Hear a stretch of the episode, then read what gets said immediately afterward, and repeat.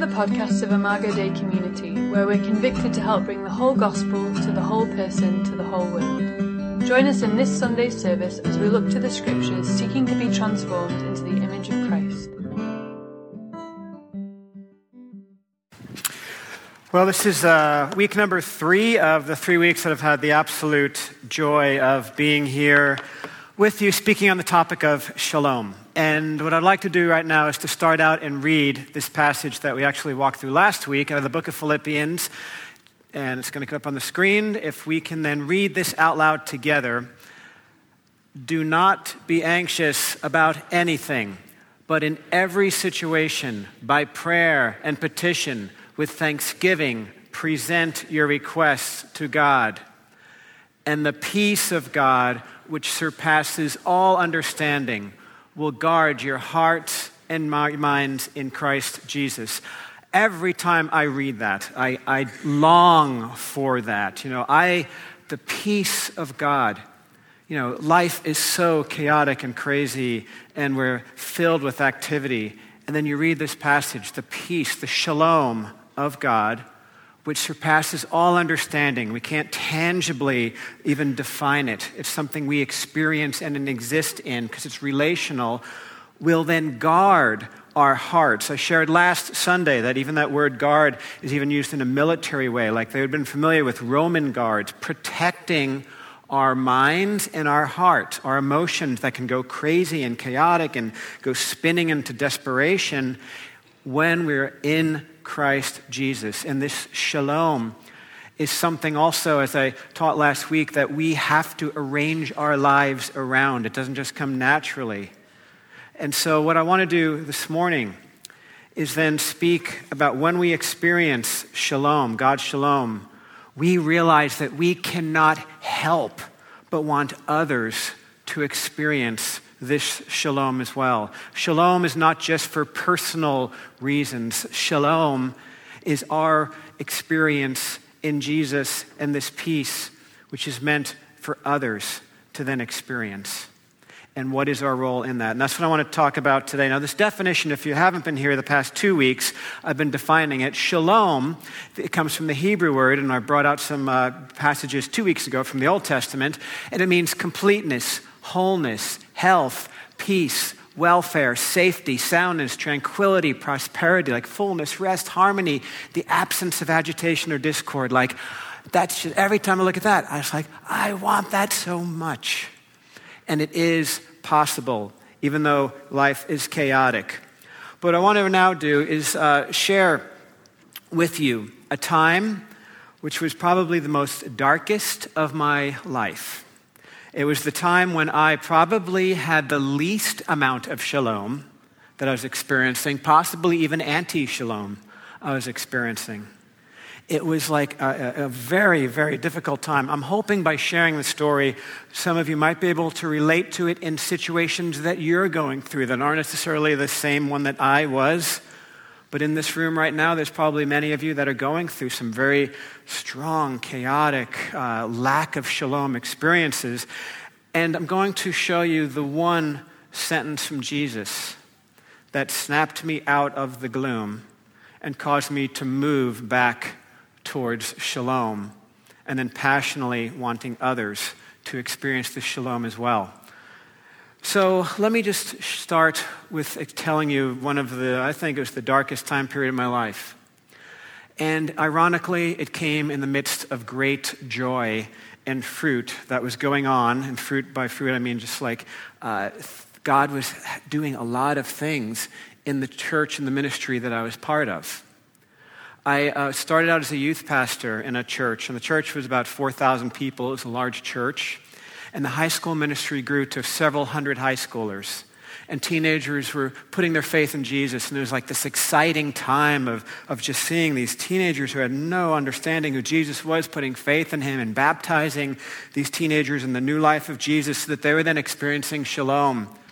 And then as the group grew and we realized we have to now have them part of the church, we went through all of these interesting kind of thoughts of like, how do we do that? We ended up launching a college and a post college kind of ministry that grew very, very large. And we had two worship gatherings. In fact, it ended up uh, another wonderful season of ministry. and people becoming Christians and people making life changing decisions as they chose to follow Jesus. And all of the things that you could just hope for and pray for, God was then doing. And the ministry that I was part of became about one third of the whole church. And we had a team that was like serving together and praying together. And there's like this wonderful season in the, the volunteer community, which, you know, we're all in this together and we all had our parts. And there's like mission going on and there was small groups and this fantastic, it was just like every day was just amazing what was God was doing. And then all of a sudden I was called into an office room. And I had to sit down with one of the staff that was overseeing me. And he ended up saying, Well, Dan, we've made some decisions. And what we want to do with what you're doing here, and there's two Sunday night worship gatherings, is we're going to make them basically kind of fold them in, and we're not going to make them the same as the rest of the church, because it was kind of, they, they were trying their best to try to figure out what to do. And they didn't involve me or any of the staff that I was with in any of the decisions. And it was like, what? And do you know the people? Do you know what's going on? And the way it was working out, without any discussion coming down, it was one of these decisions that was made. And they're, and they're wonderful, godly folks. So they just viewed things a certain way. There wasn't like lack of integrity or, or, or anything like that. It was just they were the ones that I was serving under in the hierarchy, to use that word, of the church that was making the decisions for the ministry that I was in. And it felt like everything was just yanked out from underneath me. And I begged, I'm like, did we do anything wrong? And they're like, no, not at all. It's great what's going on, but we just feel it should be like this instead. And what they did was the decision was made to break up our team. So the person that was I had served with for uh, 50, uh, what it was probably about 10 years at that time period between youth and the young adult ministry. We were then going to be separate, and he was going to serve like in the music team for the rest of the church, which was great. But then we weren't like connected in that camaraderie anymore. And our small groups person was then going under the small groups person and our children's, per- like, and the thing was just divided. And that means not just the staff, but all of the volunteers were then divided up. And it, and it was kind of like it felt like the heart of what we're doing just was ripped out in many ways. Now, we were serving Jesus, and so that was the heart of what we were doing. But from a human standpoint, that's what occurred. And what I can tell you is that you know, initially it was such a shock, and I, it's hard to even communicate the depth of what it was like. But it was like if you were building on something and you're doing it with pure motives and think everything is going great, and then something out of the blue comes into your life and changes everything. That's what this was like. And in your life, it could have been all of a sudden someone, something comes in and a breakup relationally happens, or you find, you know, you lose a job, or just something that's just out of the blue and everything then starts building up, kind of like, I'm feeling such anxiety now. And I went home that night and I was like, part depressed, part anxious, part angry. And over the course of the weeks, and I yielded to what was going on because these were good people. They were doing their best to discern what they felt God wanted. And if that's what God wanted, then I have to, but I did not like it whatsoever. And then bitterness got into my heart. And I started, you know, thinking about church and organized religion. And I started having these thoughts, you know, it's like churches are messed up especially big churches, and there's all hierarchy and there's power. And, and I can say this with just absolute that I did not start gossiping. I caused no division. We eventually planted a church out of that, and I thank God that He kept me from doing any type of divisiveness or gossip or tearing down leadership, or else I never would have been able to plant a church out of that church later on. You know, I had my two or three friends that, that we processed it all with. What I can say is that I just, it just became dark. I couldn't sleep. I got depressed. I was um, bitter. And there was no shalom anymore. And, you know, we go through this, but it was kind of like ongoing. And then I finally asked Josh, I'm like, I have to go pray. I have to get out of here. I got to try to think because I have no joy anymore. I started wondering, like, should I become a high school teacher? Should I just get out of this? I actually wrote a resignation letter because I'm like, this is it. I want to be out of this church stuff. And I decided to take a drive, and my, my person that I've been serving with so many years, Josh, recommended going down to a place in Carmel, California. It's about 40 miles south, and there's a little tiny church there called Chapel Church of the Wayfarer, Chapel of the Wayfarer.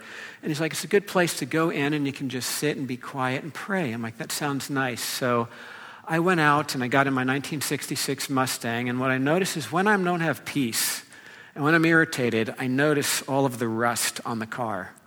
And so like that was everything was pronouncing, and I'm like, look at this, like rust. And like, I hate church. I hate organizing. Like this was going on through my head. And I just got in the car and I went down. I'm like, I just got to clear my head. God, I need, I need shalom. I need peace. I don't know how to deal with this. So I go into there's that's the actual chapel. I took a picture when I was there about a year ago or so. Um, went in there and I sat down um, in the pews up near the front, and I'd be like, "All right, God, give me peace about this. What and it seemed like every moment when I just started getting a little calm, all of a sudden the back doors burst open. And a family would come in, like, oh, what's in here? And they'd be taking, and I'd, and I'd look like, oh, there's a, you know, and they could see that they were, they'd get quiet. But what Josh didn't tell me was that during tourist season, that little chapel gets people in there all the time because it's right off the main strip and people are coming in to see it and, and everything because it's like left open to the so it seemed like every 15 minutes somebody was coming in there so then I'm sitting in there and I start getting angry at Josh. I'm angry at my Mustang. I'm angry at Josh. I don't like church anymore. I mistrust pastors. You know, like all this stuff's going on in my head, like no shalom, no shalom. And then I even got to the point where, like, I'm just going to lay down. So I laid down on the left side. I just laid on under, because like someone comes in, then I'll just, you know, they take pictures and they leave or whatever. I just laid on the floor up near the front in between two of the pews. So then I'm laying there, and I'm like, oh, this is what's going on. It's just getting worse. And I'm laying, and all of a sudden the door opens up. I'm like, all right, someone's coming in. And then I hear like pat, pat, pat, pat, pat. And I look up, and there's like a little boy, and he comes running up, and then he sees me, and he goes like, oh. And I'm looking up at him like, get out of here, you know. But, but then he's like, Daddy, Daddy, there's a man in the back. Oh, and so then I, I, I stand up, and I look at the dad, and I can see him going like, oh, let's get out of here, you know. And so he gets out of there. And I'm just like, that's it. Like, God, I can't stand this anymore. No shalom. Like, and I sat, and right as I did this, I'm sitting there in the pew, and then I'm looking down, like, oh, I give up. All of a sudden, all of these lights start coming in on the, the, the floor. I'm like, look at all those colored lights. And then I'm like, is those left behind Tim LaHaye novels right? Is this it? You know, like, and because like these light, and then it turned out was the sun had come out and it was shining through these stained glass windows. And I saw they were there the whole time, but the sun wasn't out, so you couldn't quite see them in the sense of the beauty of them. And the light was just shining through, and the whole place got like all colorful. And then I'm just like, look at that. And then I look up at it, I'm like, beautiful, you know, stories from scripture that were portrayed throughout all these stained glass panels. And then I started looking at some of these, and I'm like, who's the guy with the axe? You know, like, I don't quite remember a guy chopping down a tree. And then there's, you know, like, is, is that, I started like looking at some of these, and then I realized like there, some of them are, there's a pipe organ in one. I'm like, what are, what are these? And so I end up going into the office, and I'm like, who are those people that are on the bottom panel? And they gave me a little pamphlet that they had made that was describing each one. And it turned out that what they chose to do was tell the stories of people who committed their lives to following Jesus, allegedly, in the stories of what they were saying, and then how God chose to use them in their lifetime. So some of them were people like they'd have. Um, let me see. The first one is is. Uh, Augustine. Some people say Augustine or Augustine. And, and he was someone that you could see, like, this was the stain. And you look at the stained glass ones, like little tiny pieces that the pieces left on their own wouldn't make sense. But, like, just look how beautiful. And they put them all together and they do a little, some etchings in them.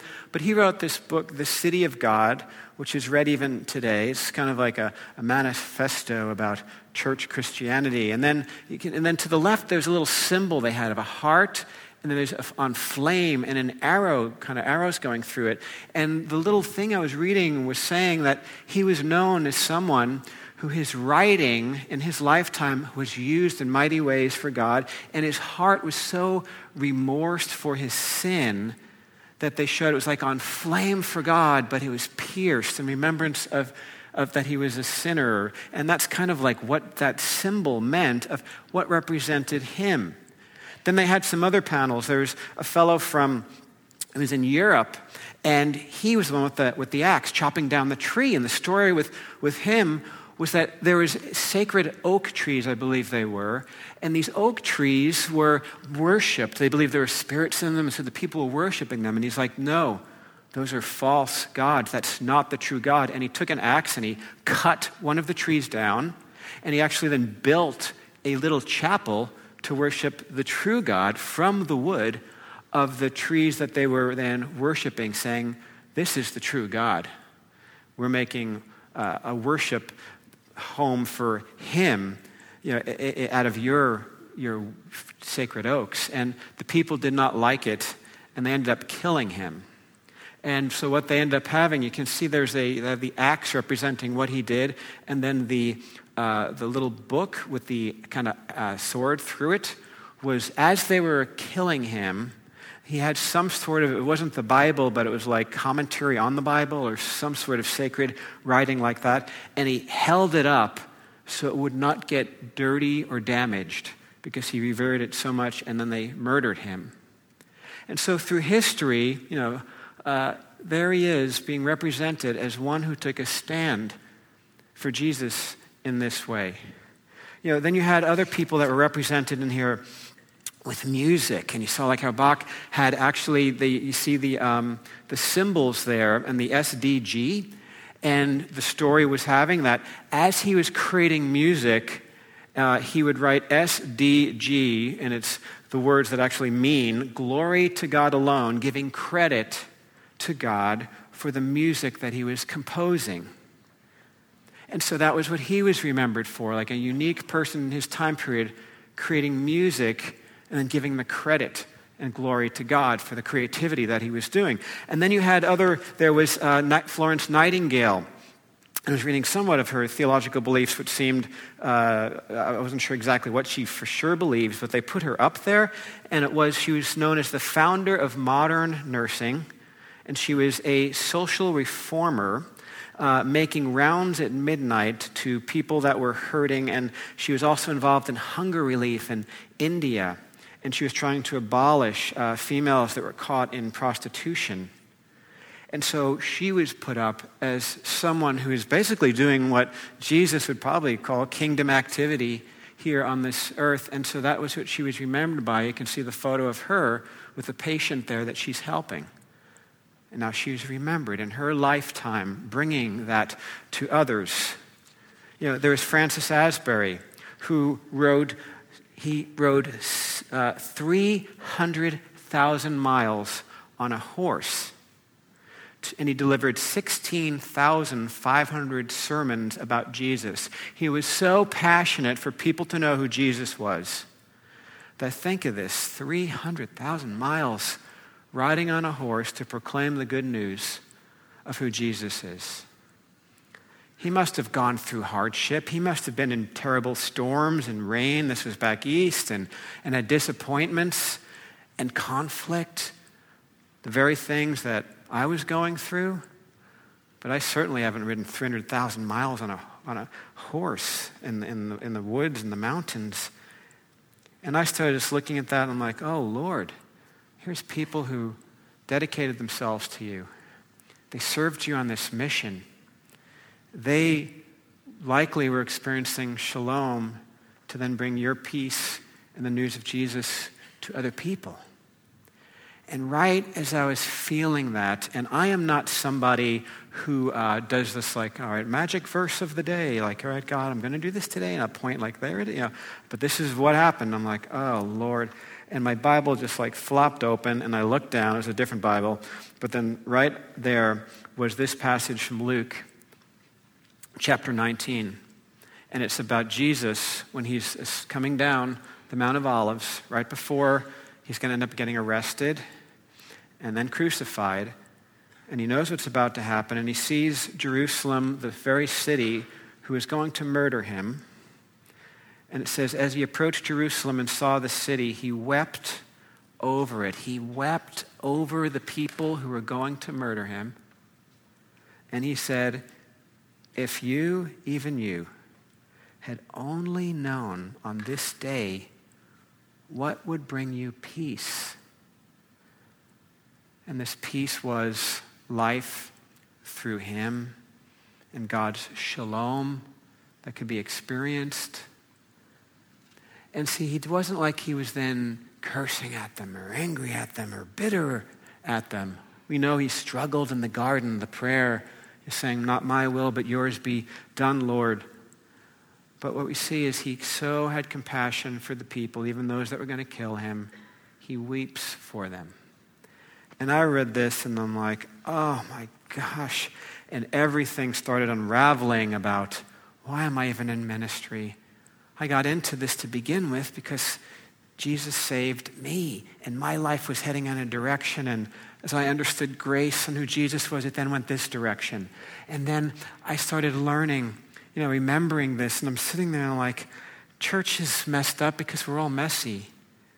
But church is a good thing, and that's the way God chose to, you know, Jesus told us to be functioning in local churches and how that all works. And yeah, they're not perfect, but that's the mission that we're on. And I started reflecting on these scriptural truths, like in Ephesians, when we're reminded about who we are in Jesus and how we even came to know him. Like Ephesians, the classic passage, if you've been around churches for a while, you'll, you'll hear this over and over generally because it's so important truth. For it is by grace we have been saved, and that grace is through Jesus. It's not, again, through faith.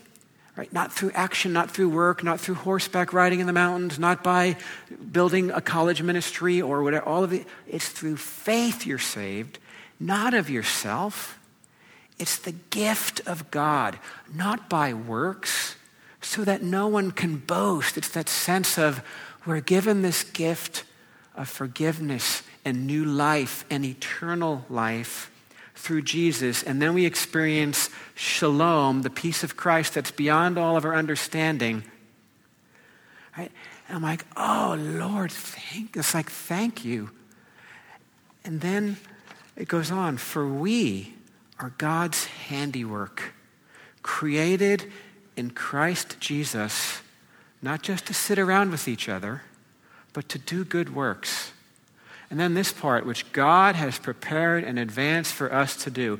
Every single person in this room, God has purpose. It sounds so cliche. I mean, purpose for you, but this is the truth. He knows us. He knows our troubles.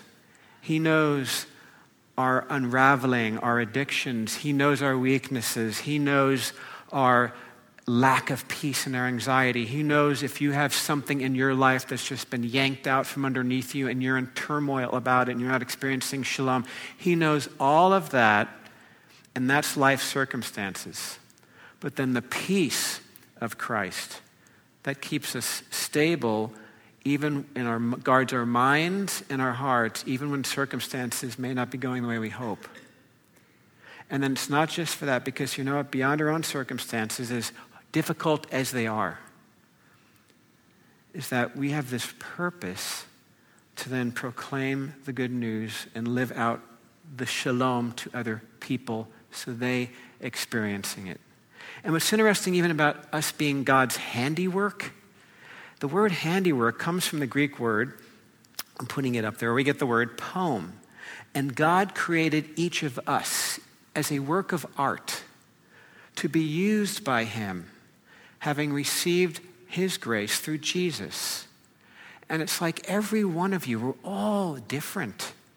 But every single person in this room is a beautiful piece of artwork, a poem, a colorful piece of stained glass. You know, like there's beauty in us, even when we may not believe in ourselves. And we're here for a reason. That's why you'll see Paul in Ephesians as he continues and he starts saying, "Is like, I, his purpose you know, a little bit before this passage, he starts saying, like, I was, I was given to preach the, the task of preaching to the Gentiles, the unsearchable riches of Christ. Like there, but then Paul goes on, like his intent was now through the church, through this imperfect, messy thing called church, right? That the manifold wisdom of God should be made known, not even just to human beings, but to the rulers and authorities in the heavenly realms. Mind blowing. But through us through us according to his eternal purposes, which he accomplished in Christ Jesus. You take this and you start looking at this, and then it starts saying, like, when you look at manifold wisdom, it should be made, that manifold means multicolored, multifaceted. That God's shalom should be made known, like everything about him grace, salvation, the joy of knowing Jesus through the church, through us how He created us to be part of this somehow in this beautiful, multicolored, multifaceted way. It's not just one way or one unique way. And then I started thinking of this with the stained glass that we are all works of art created by God for this purpose. They're all different, but we are stained glass on display right now to the heavenly realm for His glory and it's that sense is that our broken stained glass, our lives, and to use the word sin, which means we miss God's perfect mark and we all sin, we all goof up and, and go against God's ways in our lives. But as we're then stained by sin, God takes all of our pieces and our brokenness and He puts them back together in this beautiful picture and we're on display. Our lives are on display. That's what, like, and you start thinking of this and you play this out, is that even in our mess ups, even when I get bitter and when I had those things going on, even when we have things yanked out from us and our emotions get the best of us, and, right? The thing is, is that God pieces us all together in a beautiful display and even though we're stained due to our sin, it is the light of Jesus which then shines through us, which is beautiful. Not just the stained glass on its own, but it's like he pieces us together, all the little broken things, all the things that we think are ugly or this didn't happen, and he redeems them, he puts them all together, and then the light of Christ shines through that to be in the world bringing his peace, his shalom to others. That's like amazing.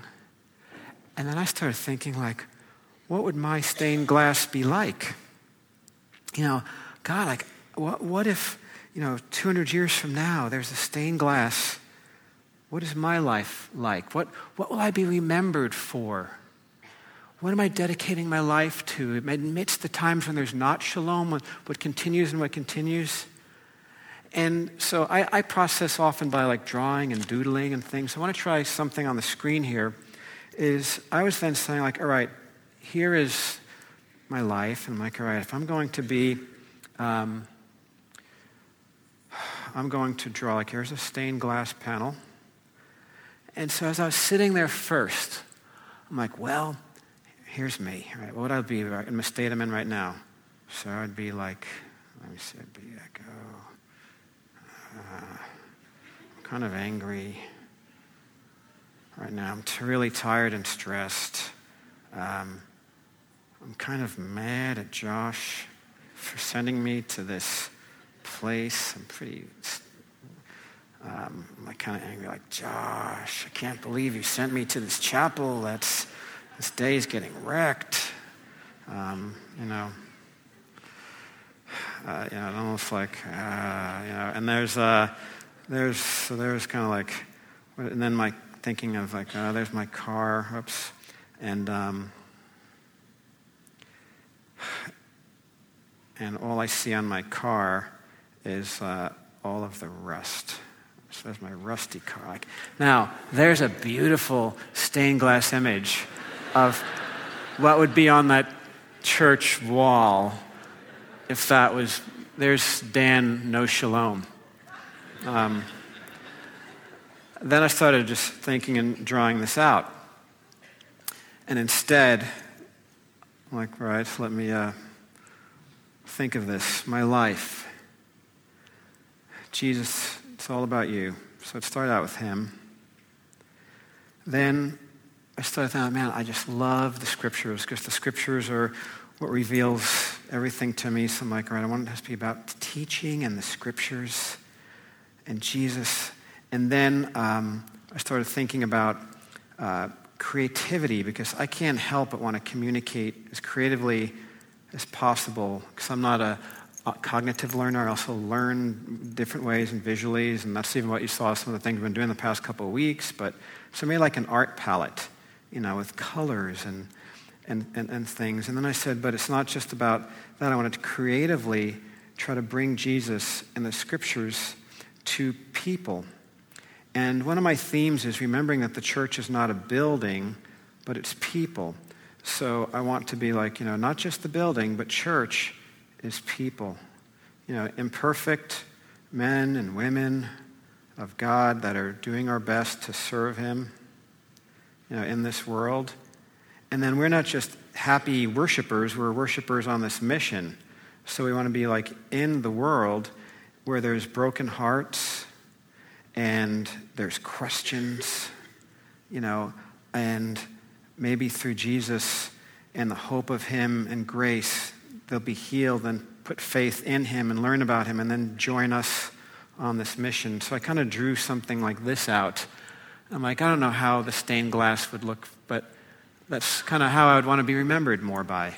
Creatively, like bringing the truth of Scripture and Jesus and the questions that we may have in this world and hearts changed, and then join in on serving Him. And I'll tell you, in the midst of that sense of yucky non shalom and all the situation, when I read that passage where Jesus wept, and if only they'd know peace, I can remember being in that room, just like, oh God, like, I'm in this. This isn't going the way I want it to. I don't know how it's going to end. But I'm in this to serve you, Jesus, because people need to know who you are. And that reframed everything. My problems were still there, they didn't go away, and eventually it led actually to a church plant. That's when we planted our church. And I thank God it didn't cause division or cause bitterness in that sense, because then we never would have been uh, planted the church. And the circumstances will change. But when I realized grace through Jesus, faith, purpose, mission, Oh, Lord, people need to know who Jesus is. There's so much kingdom activity we need to participate in. We must do something. That's what snapped me out of it, and I experienced shalom again, and then dealt with my circumstances with the peace of Jesus guarding my heart and my mind. Now, you in this room are dealing with things too. You know, it's, it's part of life. And here's the thing this church, what an example you are to the city and around the country. You may not know this, you know, but around the country, people know Imago Dei for your involvement in the city, the things that we heard there this morning, and the way you bring shalom out there. I, I can say this last week when I was flying home, and then I'm like, oh, I'm going to miss Imago so much because I love being here. I, I, mean, it's weird. I really love being here. And then it was sad. I'm in the plane. I'm like, no, I get to go back next week. And my heart lit up again. I'm like, great, because I just, there's something special that God is doing in this church. You are being shalom in this city. And so, for those that are experiencing anxiety and tension, you know, think maybe like that God, how much He does care about you. And even if you're feeling broken, those little broken pieces are then used for Jesus' light to shine through out there in some purpose that you have. Never give up. Our emotions are tricky. What we're going to do right now is in your, in your, when you're walked in, you're given a piece of paper, a little kind of um, half sheet. And on this half sheet, what I'd like to do is you're going to just sit for uh, even up to a song as the band comes up and play. I'd like you to, it says shalom at the top. And if you could think, you know, and I know it's a short time. You could go away for an hour or two and do this, but if you say, like, what would your stained glass not necessarily even be like right now, but what would you like to say if 200 years from now there was a stained glass representing your life and how you brought shalom out, what, what would it be? You know, for me, it might be, you know, I, I, Bible, creativity, thinking, teaching to people. You know, and I tried to write some of that, and I'm very interested in the question, deeper questions of apologetical, kind of tough questions of faith, because people outside have those. And, and, I, and I tried to draw something. What would you, your stained glass, be? If you can think, you know, and if you're not any artistic way, then maybe just write out something that I pray that this is what my life is known as, in that on display, despite our brokenness. Maybe just some thoughts about how would you like to be remembered by 100 years from now in a stained glass image. And then there's pens the ushers have if you need one or a pencil. They're going to be up so you can just have one pass by on these, I think, these baskets. And then as you come up for communion, if you so want, just dedicate it. Bring this up with you and just lay down your words or your drawings up on the table. Because it's through the power of Jesus and his blood and his resurrection and God's Spirit that we can do this. So, Lord, as we're here now, I thank you for shalom. May the shalom that you give us guard our hearts and our minds in Christ Jesus. May we then be motivated to the world around us that needs Jesus, whether they realize it or not. If you're in this room, you might be hearing this, you might say, I don't even know if I need him. I, we really believe you do, as I do, and so many others do. And experience the joy of it. May this church go on with the activity it is, the beauty of the shalom that's going out into the city. So, Lord, we now just come to you. We thank you. And God, I just pray for those that are not experiencing shalom, that you will give them your peace. God, give them your peace. Give them your peace.